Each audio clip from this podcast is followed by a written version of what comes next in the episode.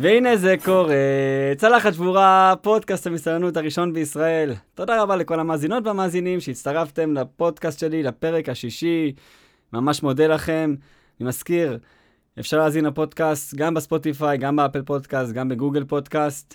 והיום אורח חשוב, שאני מאוד מאוד שמח, שהוא הראשון, ינון מזרחי, מה שלומך? היי נוי, היי. ערב טוב. כיף להיות פה. תודה רבה. אז למי שלא מכיר את ינון, הוא כבר יספר על עצמו. אני אעביר עכשיו כמה נקודות שאנחנו רוצים לדבר עליהן. ינון יספר על עצמו, נעשה קצת מוזיקה ונרוץ. היום נדבר על עולם של מטבחים, על שפים, על איך בונים תפריט, על מה נכון לעשות ברגע שאנחנו ניגשים לתפריט, בכלל על עולם המסעדנות והתפקידו של מנהל המטבח. אז קצת מוזיקה ומתחילים.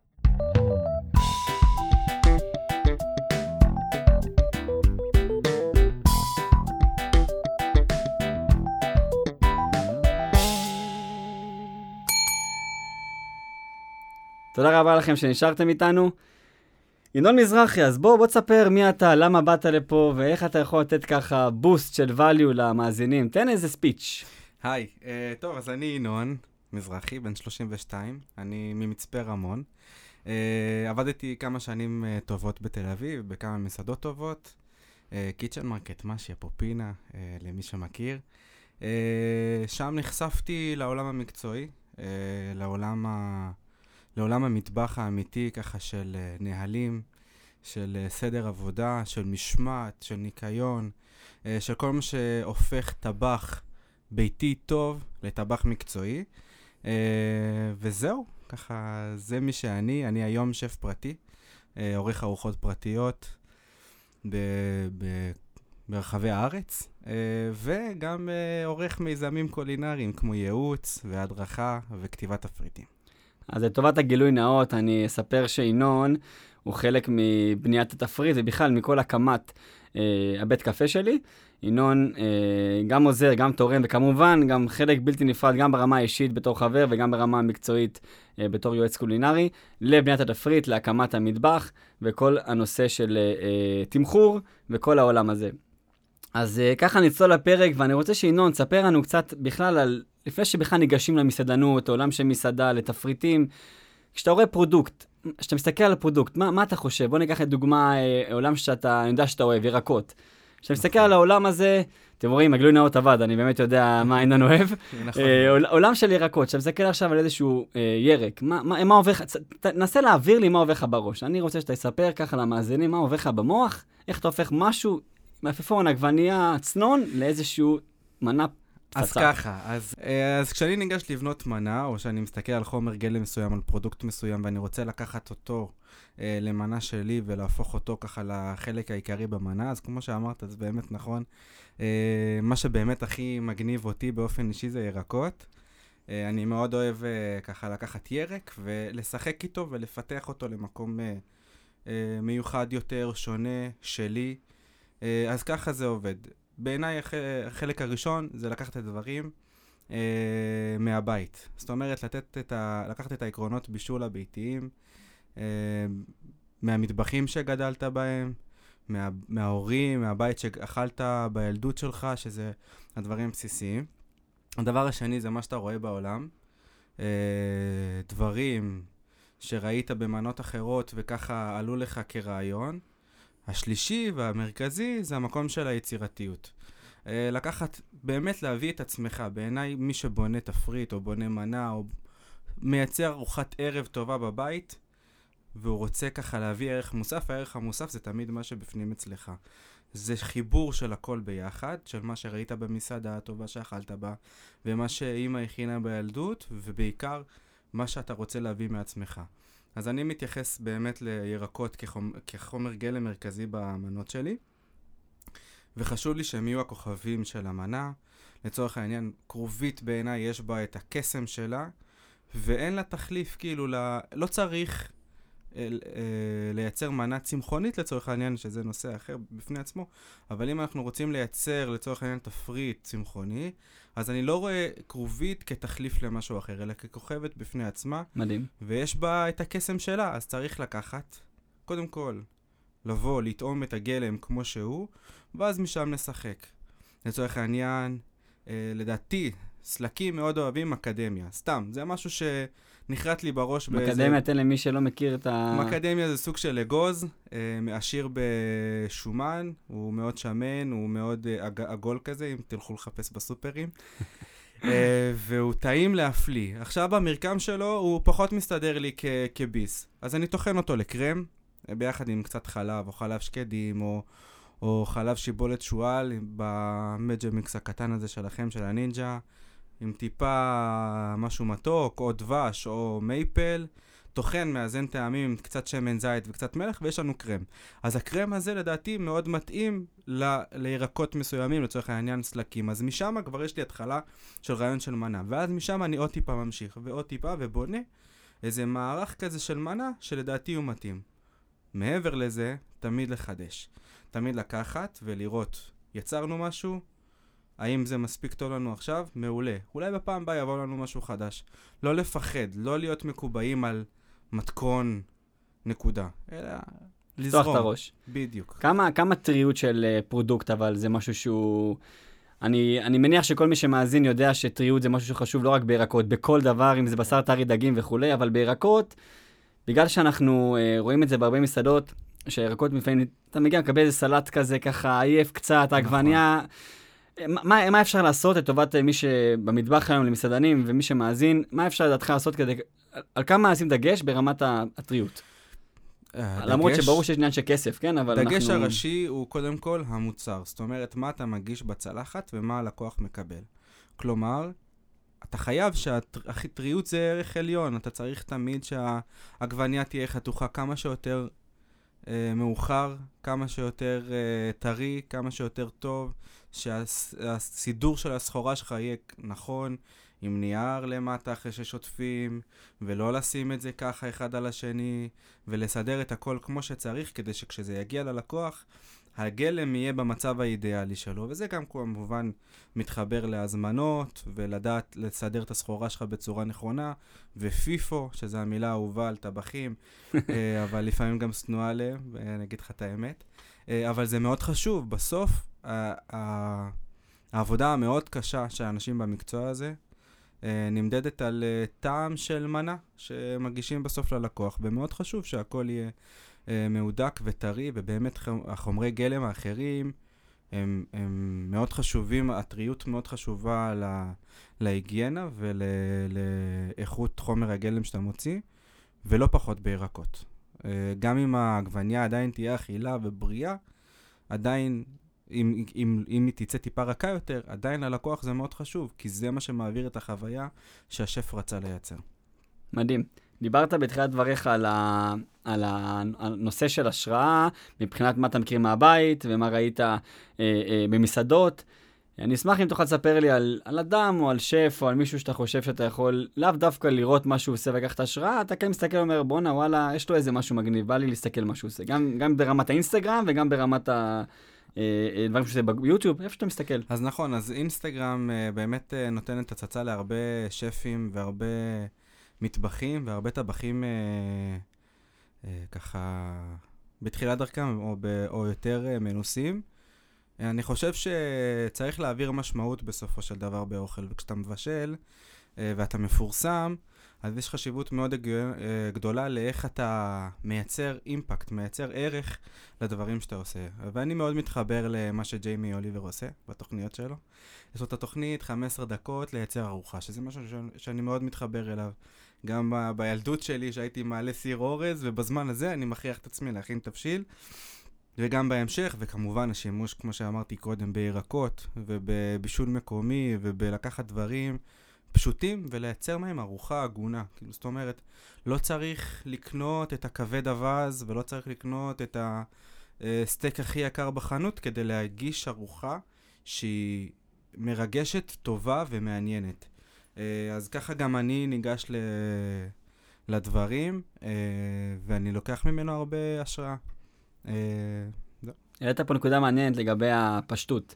נכון. כי היום אנחנו יודעים שגם בגלל המצב של הקורונה כמובן, וגם בגלל המצב של בכלל, של ענף המסעדנות, בתור אנשים שמתעסקים בזה, יודעים שהתחום הוא לא קל, אבל מצד שני גם לדעתי האישית קצת מפחידים את הציבור בנושא הזה, אבל בגדול, התחום לא קל כי יש פה המון סזיפיות וצריכים לתת המון שעות, וזה משהו שהוא לא נגמר, אבל במסעדה היום, שאתה מרכיב תפריט, וכבר ניגע על מה אתה שם דגש, אבל כן בא לי בהמשך את דבריך, לגבי הפשטות. היום מסעדה שיש לה תפריט גדול, גורם לך כזה קצת לסקר עליו בצורה גדולה, קשה לך להבין איפה אתה נמצא, ולפעמים אנשים, אתה יודע, מביאים כמו שאתה אומר, את הספקים הכי עיקריים, את הדברים הכי גדולים, ונופלים במחאות בפשטות, במשהו שלקוח בא רק לאכול. בדיוק.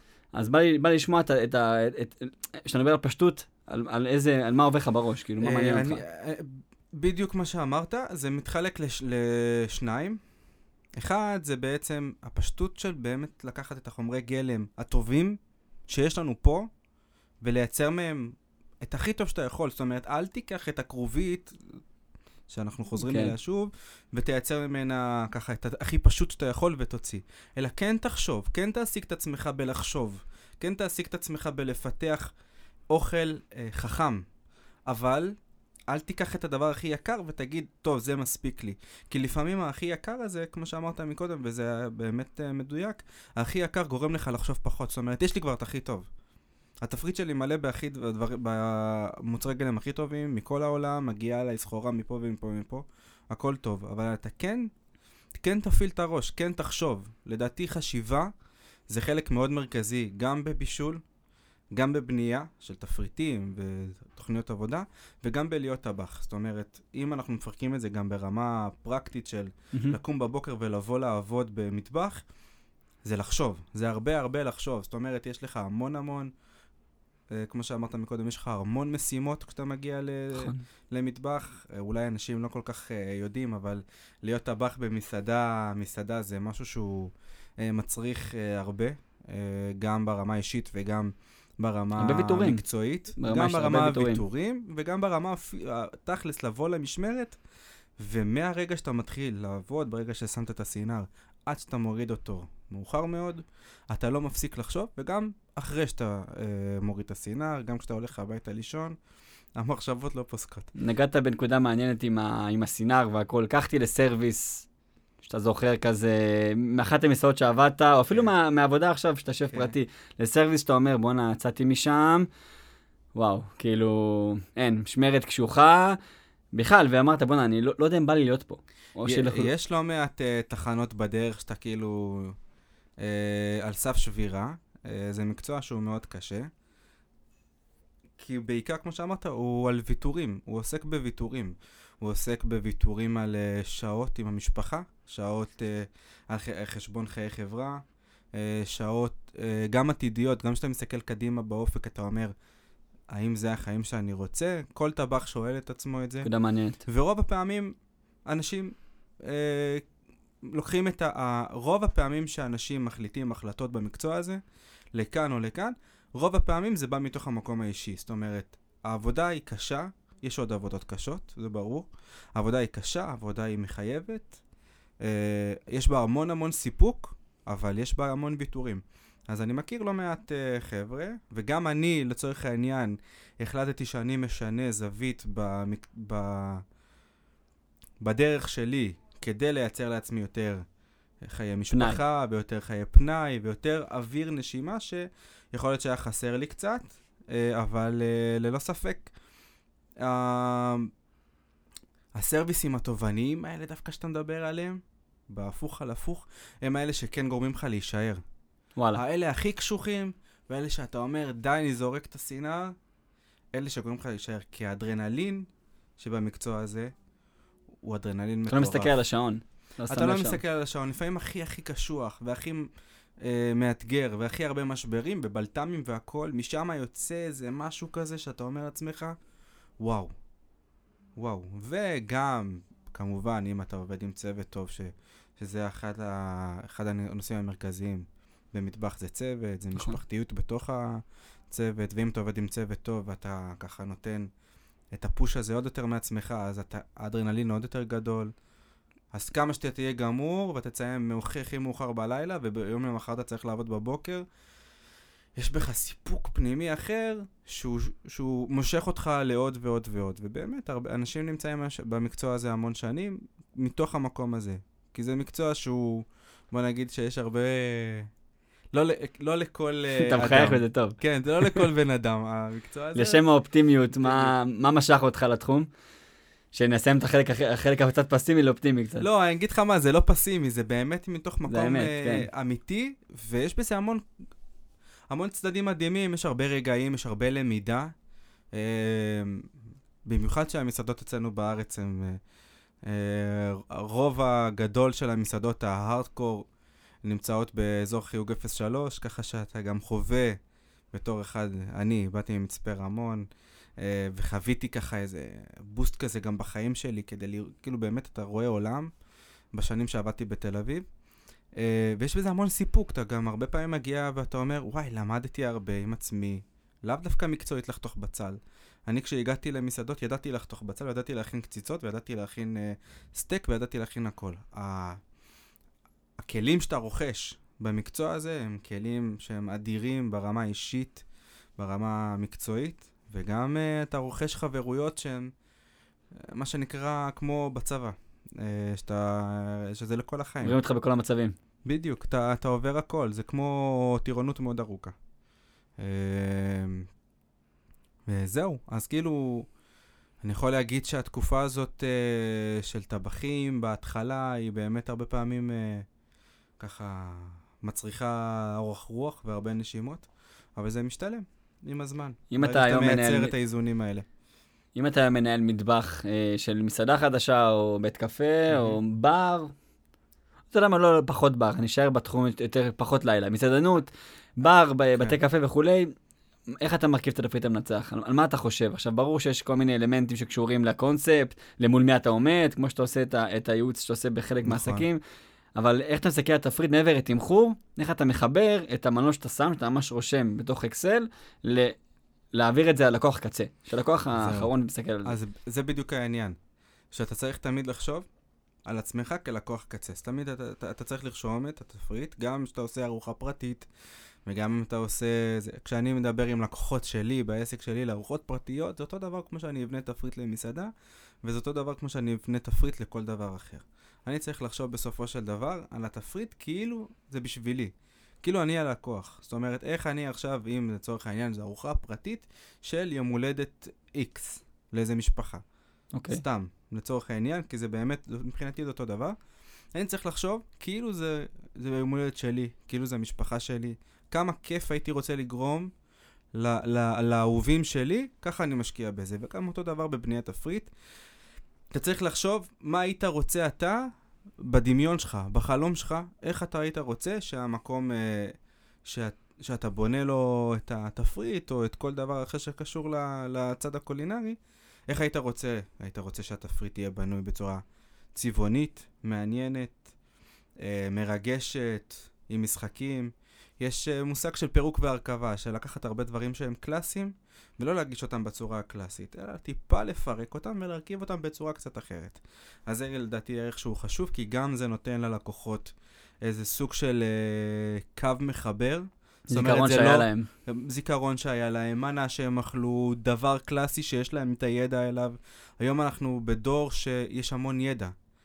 גם בקבוצות בפייסבוק, גם בפודקאסטים האלה, וגם באינטרנט, ואנשים שיש להם הרבה ניסיון, ואנשים מזמינים מכונות וקום הביתה, וטרמומיקס הביתה, וכל המכשור הכי מקצועי בעולם נמצא בכל בית שרק ירצה. אז זה מייצר ידע, והידע הזה, אני צריך להנגיש אותו ללקוחות האלה, כי יש להם את הידע הזה, של מה איך המנה ה-X צריכה להיות. אבל אני לא אקח אותה כ-X, אני טיפה אפרק אותה וארכיב אותה ויגיש להם אותה כ-X קצת שונה. X פלוס, מוסיף לעצמה איזשהו. תמיד פלוס, תמיד פלוס. זה בשבילך גם, אתה יודע, באופן אישי. ברור. ולגבי התפריט שאתה מסתכל עליו שאתה יושב במסעדה, כי זה משהו שהוא, דיברנו לפני כמה דקות באיזה חצי משפט, וכן אני רוצה לחדד אותו, הנושא שאתה נכנס למסעדה ואתה מסתכל על תפריט, ואו שהוא גדול מדי, או שהוא קטן מדי, או שהוא לא מתאים למקום, או שאתה אומר, בוא נע... מה אני יושב במקום אחד ואוכל משהו אחר, וזה גם בעיה שקורית בתחום הזה בכללי, כי אתה אומר, אני יושב במסעדה אסיאתית ואוכל מנות אחרות לגמרי, אוכל איטלקי. זהו, נכון. אז כאילו גם כמו שנגעת בזה מקודם, בעניין הקורונה, שהיא באמת לימדה הרבה טבחים, בשלנים, מסעדנים, על צמצום ודיוק.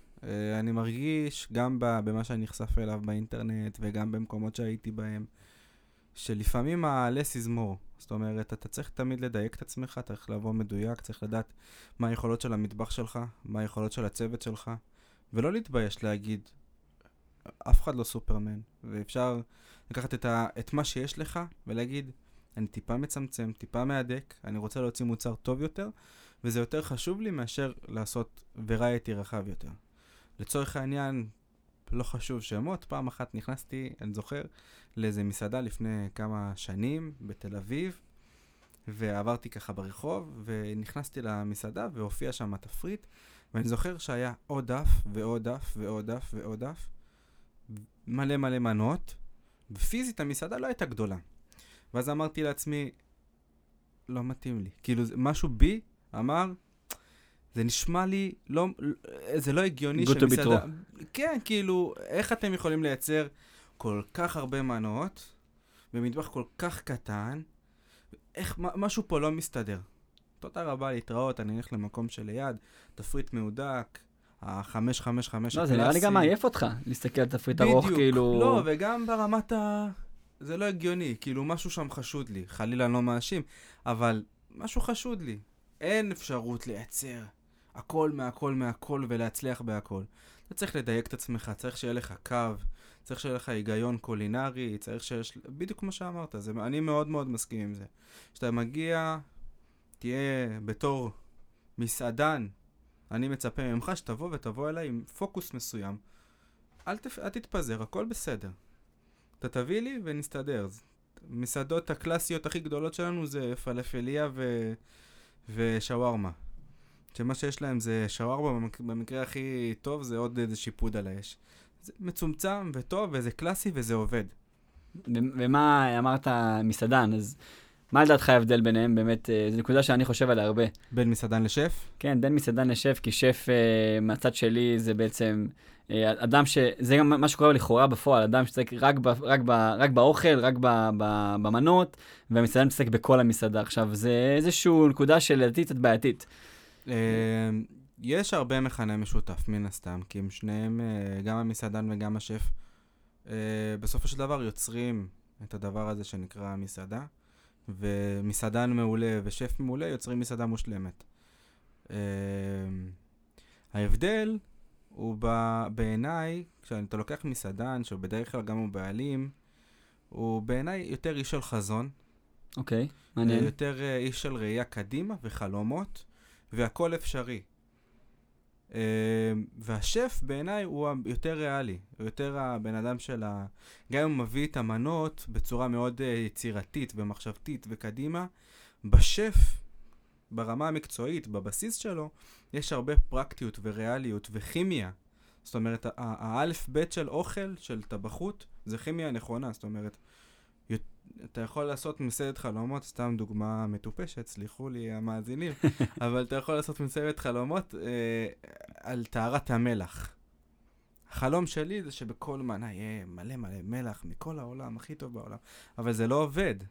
אז המסעדן יכול לחלום את זה, לצורך העניין, אבל השף לא יכול לבצע את זה, אז זה בדיוק ההבדל, שהשף מעבר לחלומות הוא גם עסוק בצד הביצועי, והמסעדן, הבעלים, עסוק בחלומות, הוא עסוק גם בלקוחות.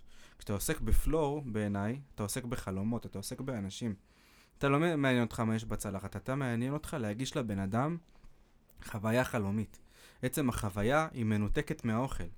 אם היא מתחברת לאוכל באופן נכון, זה יוצר ללקוח את האפקט וואו. אבל מלצר טוב לצורך העניין, או איש פלור טוב לצורך העניין, הוא לא חייב שהאוכל יהיה טוב כדי שלהוציא את הלקוח בצורה טובה. זה מעניינת. אז העיסוק בחלומות ברמה המאוד מאוד גדולה של מסעדן, זה בעיניי ההבדל, וכמובן החלומות של השף שהם ביותר פרקטיים ויותר מחוברים לגלם, לתכלס, לטעמים. בתור אחד שהגיע מהפלור, בכל השנים שלי בערך בתחום, חוץ מהשנה האחרונה אולי וקצת לפני שניסיתי ככה להיכנס, ללמוד את העולם של המטבח, יותר ברמה הפרקטית, פחות ברמה הניהולית. אני יכול להגיד לך שבתור אחד שפותח בית קפה ראשון, זה בדיוק מה שאמרת, זה כאילו, להסתכל על החלום הזה, להוריד אותו לרמה הפרקטית, כאילו, אני רואה איזשהו חזון, איזה מה שאני רוצה, מגיע אינון במקרה הזה, המשמונת הדפרית, והמנהל מידך אומר, בוא נרגע, רגע.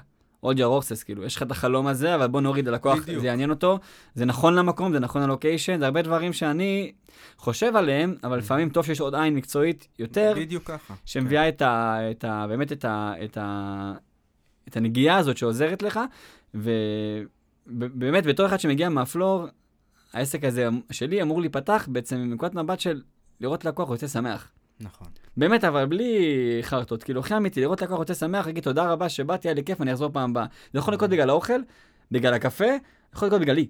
בדיוק. בגלל המלצר שיש שם, או בגלל המוצר שאנחנו מוכרים, זה לאו דווקא חייבת בגלל האוכל, וכן הייתי רוצה לדבר איתך על איזו נקודה שאני זוכר המסעדנות מאוד בצורה ככה צורמת, אני אקרא לזה. זה קרה לי גם המסעדה האחרונה שעבדתי בה, זה החיבור הזה בין הפלור למטבח. עכשיו, זה משהו שהוא מוכר לכולם, וכל מי שמאזין יגיד, כן, אנחנו מכירים את הבעיה הזאת, אבל אני בתור איש פלור אגיד את הנקודה שלי, ואני אשמח גם לשמוע את הנקודה שלך. בתור איש פלור יש איזשהו, קודם כל בתור מנהל מסעדה, או בעלים של מסעדה, צריך להבין שאין מלחמות. החיבור הזה ביניהם הוא ההכרחי כדי שהלקוח יצא שמח, זה ברור לכולנו. אבל בתור איש פלור שמגיע לצ'ק, או מגיע לשיח מול טבח, יש לך איזשהו רתיעה, אתה אומר, רגע, בן אדם הזה עובד קשה, פיזית, חם לו, מנדפים, אתה יודע, הכל כזה ככה, לחוץ כזה, ואצלך זה כאילו יותר, אני כזה, עם ג'ינס כזה, ונוח לי כזה, זה המחשבה כאילו שאני רוצה להעביר למאזינים, רגע, למי שלא חווה את זה, או שחווה את זה בזמן האחרון, והייתי רוצה לשמוע מהנקודת מבט שלך, איך אתה גורם לסרוויס לחוץ, להיות slowly, כאילו, יש לחץ, יש עבודה. אז קודם כל, העניין הזה של המאבקים האלה בין פלור למטבח, אז זה משהו שלא חייב להתקיים. כאילו, אני מודע לזה שברוב המקומות זה מתקיים. זאת אומרת, יש מתח בין הטבחים למלצרים. עכשיו, ברגע שאתה מנהל את הדברים כמו שצריך, ויצא לי לעבוד במערכות... זאת אומרת, אתה זה המנהל מסעדה? מנהל מטבח, מנהל פלור, בעלים, שף. זאת אומרת, כל הדרג הניהולי. מעולה. ברגע שאתה מגדיר מאוד נכון צורות עבודה, וברגע שאתה מגדיר מאוד נכון נהלים והתנהגויות פנים מטבח, פנים פלור, אתה כבר מנטרל הרבה. זאת אומרת, ברמת התכלס, אין דבר כזה שמלצר פונה לטבח בסרוויס. יש התנהלות ויש דיבור בין מנהל מטבח בסרוויס, סושף, מנהל מטבח, לבין מנהל פלור. בזמן הזה. זאת אומרת, אחד מול אחד. ואז התקשורת כבר ביניהם הרבה יותר טובה. היא לא יריות, אלא דיבור. ואז כבר זה מנטרל. זאת אומרת, ברגע שאתה בתור טבח, אין לך את הוואו וואו וואו הזה, ולצאת החוצה ולשאוג, אז זה מסדר אותך. התנהלות טובה בסרוויס, בלי קשר לפלור. בתוך המטבח. נהלים טובים, צורת עבודה נכונה, משהו שמעבר, שזה כאילו... יישמע לא קשור, אבל זה בעיניים מאוד מאוד קשור. הופעה נכונה, תלבושת. ברגע שהטבח מסודר, הסינר שלו יושב טוב על ה... ככה הוא קשור כמו שצריך. החולצה מקופטרת עד למעלה. הוא מסודר במסעדות מסוימות גם כובע, כדי שזה... גם כדי שמשרד הבריאות יהיו מרוצים כמובן, אבל גם... כדי נראות מאוד מזכיר לצבא בנושא הזה. 100% צבא, ובעיניי זה עוזר מאוד לייצר flow, רצף בתוך הסרוויס, שהוא מאוד נכון, הוא מאוד מדויק, וגם כשאתה עובד טוב, ואתה עובד מסודר, אין לך זמן ואין לך רצון להתעסק מחוץ לעמדה שלך. לצורך העניין גם, הרבה פעמים, לגריל לא באמת מעניין, שום אינטראקציה שלילית, כמובן, הוא יבוא לעזור במידת האפשר וכולי, כי זה צוות. אבל לא צריך להיות אוכפת יותר מדי מהפסקר, סתם. זה כאילו, אתה צריך להיות מאוד מרוכז, מאוד בפנים, מאוד לרוץ קדימה, מאוד לעבוד נכון, וזאת האחריות של המנהל מטבח. זה כבר ניהול מסעדה נראה לי פרופר, גם על פלור, אתה צריך לבוא מסודר, לא עם שר פזור, לא עם מסטיק בטעות, אני אגיד לך, בדיוק, ואני גם הגעתי ממסעדה ועבדתי, מי שמכיר את הקיצ'ן מרקט, אז זה מטבח פתוח. זאת אומרת, האינטראקציה מאוד פתוחה, זה מטבח שהוא במה, שכל הלקוחות רואים אותנו כל הזמן. מה שופעה. כן, שבמה שנקרא בבריף, שגם בריף זה דבר שהוא מאוד מאוד חשוב. תן באמת מילה על בריף, איפה שאתה רץ להרקידשן. אז בריף שמטבח, כי הוא שונה מבריף של פלור. נכון. כל בריף הוא בפני עצמו, וגם אין שום בעיניי בעיה בלייצר כמה בריפים, שזה מאוד מייצר, בריף מטבח, בריף פלור, דיבור מאוד מאוד מהודק על פי דף. יש דף שהוא מאוד מאוד ברור, שבו המנהל פלור והסושף עוברים אחד מול השני ומעבירים את כל המידע המסודר. לא מה שלומך הבוקר, אלא באמת מה המנות שחסרות, מה המנות שעל הקצה, מה הספשיילים, כמויות, עניינים, דיבור מאוד פשוט על מה הולך להיות, כמה המספרים, שולחנות חשובים וכו'. לייצר את זה בצורה מאוד מאוד מסודרת. שוב, המסודר הזה כל פעם עולה מחדש. זה לדעתי ערך מאוד מאוד חשוב. סדר בארגון, נהלים מאוד נכונים, הכל מודפס והכל כתוב והכל ככה מאוד ברור, סיכומי משמרת מאוד מסודרים. זה לדעתי מאוד חשוב. בעניין הבריף, אז בריף הוא עושה שני דברים בתחילת משמרת. בריף הוא נותן מצד אחד לטבח סוג של איפוס פנימי, זאת אומרת, עד עכשיו רצתי הכנות, עניינים, בלגנים, אוכל צוות, עכשיו אני יוצר, נושם, יש לי את 5 דקות האלה, 3 דקות האלה, שכולם ככה סביבי, אני יודע... מסגרת, ממש מסגרת. אני יודע בבריף שהמחויבות שלי זה לבוא ולהגיד מה חסר לי, זאת אומרת, אני מודע למה חסר לי, ואז אני רץ, אני עולה למעלה, אחרי הבריף, אני יודע בדיוק מה 1, 2, 3 שלי, עד פתיחת משמרת. עד הרגע מה שנקרא, הדלתות נפתחות. אז זה מאוד מאזן את הטבח כלפי עצמו, וזה נותן למנהל מטבח, לסושף, סוג של אחיזה כזאת וראייה של באמת מה המצב. זאת אומרת, אם למישהו חסר יותר מדי, ואין לו זמן, חסר זמן לעשות כמה הכנות שהוא עוד לא הספיק, ופה חסר זה. הוא יודע לנווט את הספינה הרבה יותר טוב, זה מאזן את המערכת, וזה נותן שיחה אחת, זה כאילו רגע, הכל טוב. אז לרוץ זה חשוב, אבל חשוב גם לעצור ולהגיד, אוקיי, מה המצב, ולהמשיך. מה שנקרא להעביר ויש, שזה גם מאוד חשוב, ניקיון. תרתי משמע, להעביר ויש במקרה הזה. ועוד נקודה שעושה לי ככה חשק לשמוע אותך לדבר עליה, זה הנושא של עבודה בין פסים. נתת לי איזשהו משפט על הגריל, אבל גם מסעדות שף שעבדת וגם מסעדות רגילות, החיבור בין פס קר לחם או בין הצ'קר, לבין כל הצ'קר פלור וצ'קר מטבח, כל החיבורים האלה, איך אתה שניגש לסרוויס בתור מנהל מטבח, על מי אתה, בוא נגיד, מי הלידר שלך? עוד פעם, זה תלוי מסעדה. אוקיי. וזה תלוי כמה עצמאות אתה נותן לפסים, ומה התפקיד שלך. רמת הצוות שלך, כמו שאמרת מקודם. בדיוק, מה החוזקות שלך. זה משהו שמתחבר לנושא אחר, שהוא בעיניי מאוד מאוד חשוב, שזה צוות במטבח, ולייצר אנשים טובים, שעובדים איתך. איזה שף אחד פעם אמר לי שהייתי ברעיון עבודה, הוא אמר לי, תקשיב, מכסת טבחים שלי מלאה, יש לי מספיק טבחים, אבל אני לא מחפש טבחים, אני מחפש אנשים טובים. אז התקבלת כאילו, סליחה על זה, אבל... מקסים, מקסים. אבל זה כאילו כדי להראות קצת כאילו על כמה באמת חשוב לשפים, שיהיו אנשים טובים בצוות, שידעו לקחת אחריות, שידעו לקחת... על עצמם, שאפשר יהיה לסמוך עליהם בזמן סרוויס גם קל וגם קשה, כי גם בעיניי בסרוויס קל, הרבה פעמים הרבה יותר קל ליפול. ברגע שיש לך פחות מוזמנים ממה שאתה רגיל, פחות עבודה ממה שאתה רגיל, אז אתה פתאום טיפה יותר בצ'יל, והזמנים במקום 6 זה הופך להיות 10. זאת אומרת, כמה זמן אתה מתזמן עד שתצא המנה, בפס החם בעיקר, אז זה הופך להיות יותר איזי, לא. כך, תן בראש גם בקטנים, בסרוויסים הקטנים, ותרוויח את הזמן הזה, כי תמיד יש מה לעשות במטבח. זה חוק. זה החוק הכי גדול.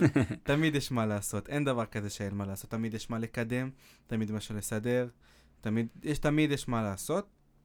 אז מאוד חשוב, ככה גם בכל סרוויס, לתת מעצמך את 100%, וזה גם המקצוע שלך, אין מה לעשות, בשביל זה משלמים לך.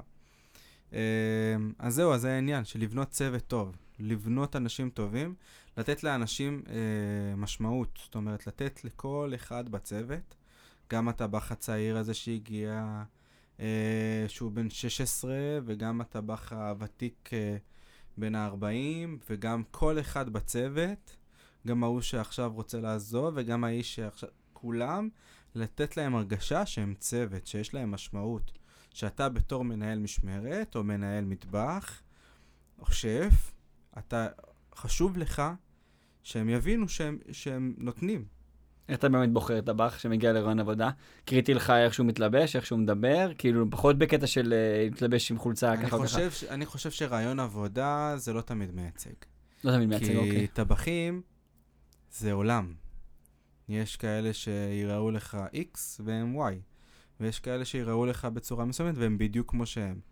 הדרך היחידה לראות את זה, זה במטבח. אם תשים לב, יש המון המון סיפורים של חבר'ה צעירים, בעייתיים, שדווקא מוצאים את השקט שלהם ואת הפוקוס שלהם במטבח. עם כל ההפרעות קשב ועם כל ההפרעות כאלה ואחרות, הם מוצאים את עצמם. והם יכולים להתאים דווקא, הם יכולים, אני במטבחים שאני, מה שנקרא ילד טוב ירושלים, יכולתי לעבוד עם אנשים שהם במרכאות לא כאלה, ועדיין אנחנו נהיה כאילו נרוץ ביחד. כי זה, במטבח יש מקום לכולם, לכל מי שמתאים. והדרך למצוא את זה,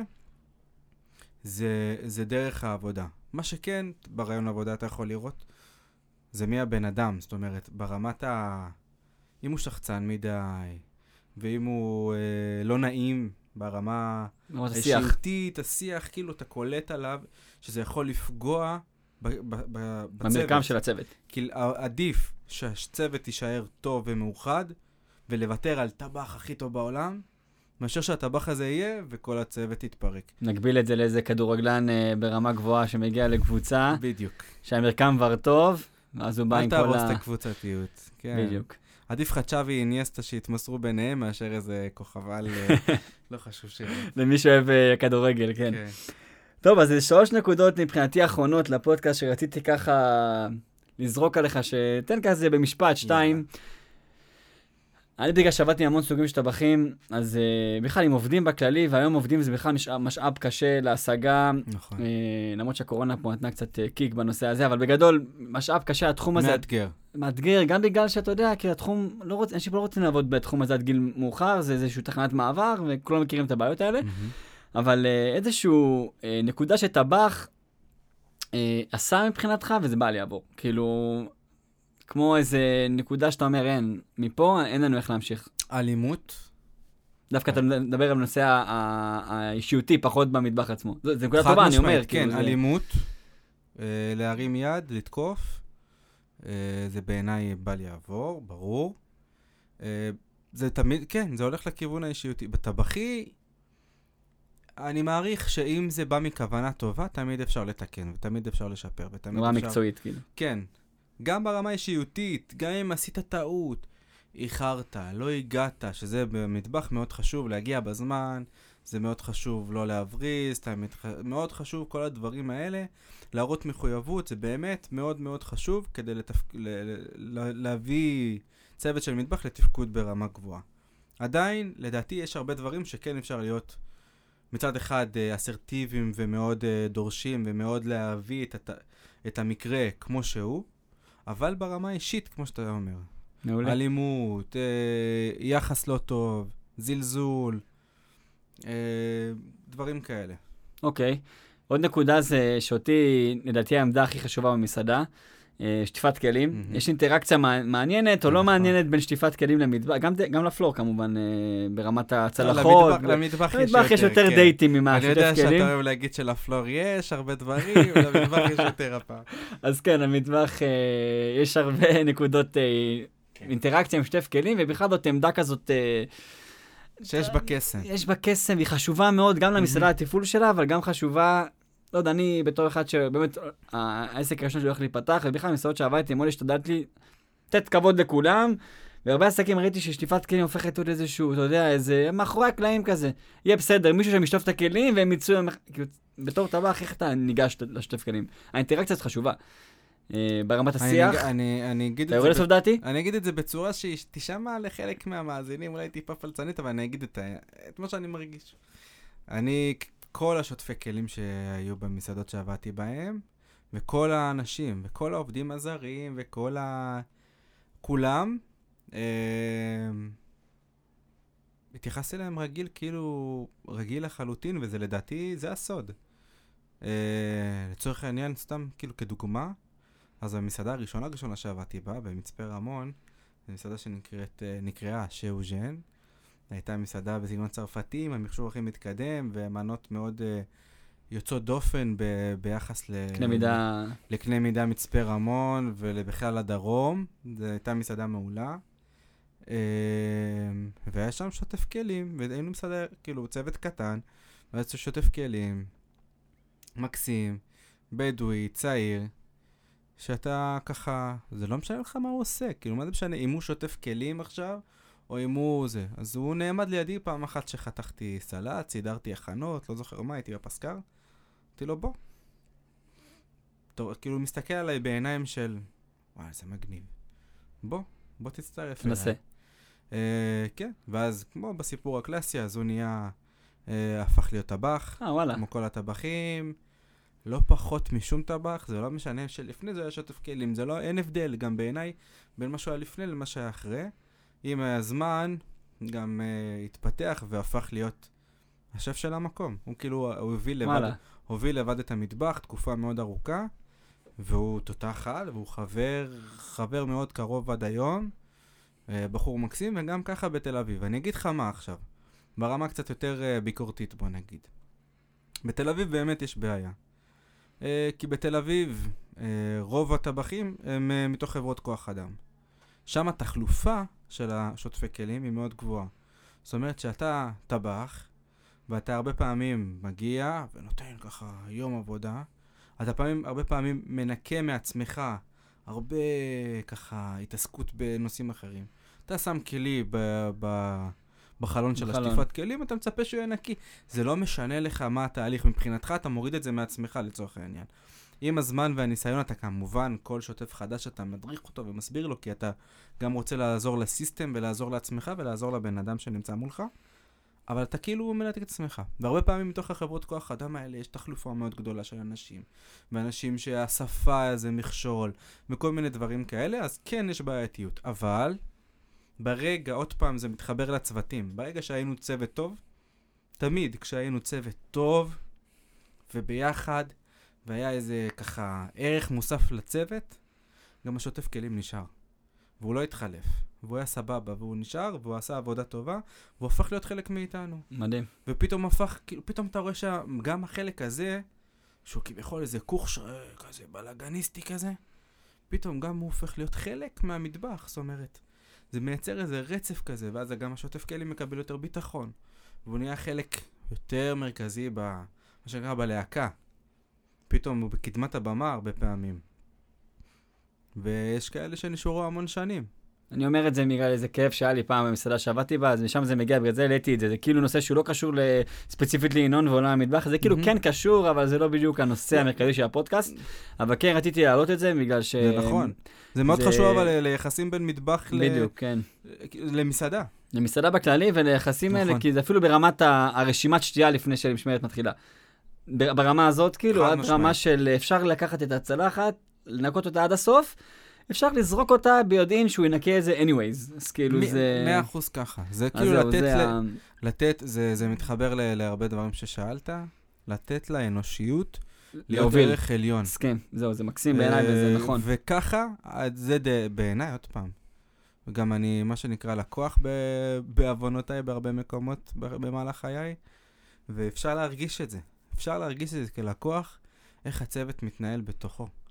איך האנושיות באה לידי ביטוי, וזה מגיע גם לצלחת, בתור כאילו טבחים שמבשלים, זה משפיע על האוכל, וגם על השירות, וברגע שיש לך את החוויה, מה שנקרא המסעדה המושלמת, זה מתוך זה שהאנושיות היא מקום ראשון. נקודה אחרונה ונסכם את הפרק, טיפ למנהל המטבח, טיפ זהב, שאתה אומר, טוב תקשיב, תעשה ככה מעבר לאנושיות, איזה משהו דווקא מקצועי הייתי רוצה לשמוע. תשים דגש על זה, אפילו זה יכול להיות ברמת ההכנות, ברמת המסות, ברמת המחסן, כל דבר שהולך על הראש, אתה אומר, מה, מנהל מטבח, תעשה איזה, שים את הדגש, זה ייתן לך את ה-value להמשך הדרך. אם אני אתן את זה ברמת פלור, אז אני חושב שכל מה שקשור לטכניקות עבודה, כאילו, שמייצר יוצא מהשטיפת כלים, אני יודע שהוא מסתכל ימינה לאוכל, מסתכל ישר לשתייה, שמאלה יודע שיש את השולחן הבעייתי במחרות, יודע שקשה להגיע אליו, הוא יודע בדיוק כל נקודה איפה היא עתידה לעשות בעיות, אז זה ברמת פלור, אבל ברמת מטבח... ברמת מטבח, אז כאילו, אז אחד, זה לשלב אסרטיביות וחיוך. אוקיי. שזה כאילו, תהיה בוס, אבל תהיה בוס נגיש ושיהיה נעים לעבוד איתך. כי מאוד קל ללכת ככה למקומות אחרים בעניין הזה, זה אחד. שתיים, נהלים. זאת אומרת, שעות מאוד מסודרות לכל דבר, שעות שהן, מה שנקרא, שעות ברזל, לארוחת בוקר, בארוחת צוות, לארוחת צהריים. נהלים מאוד ברורים ברמת הרשימות.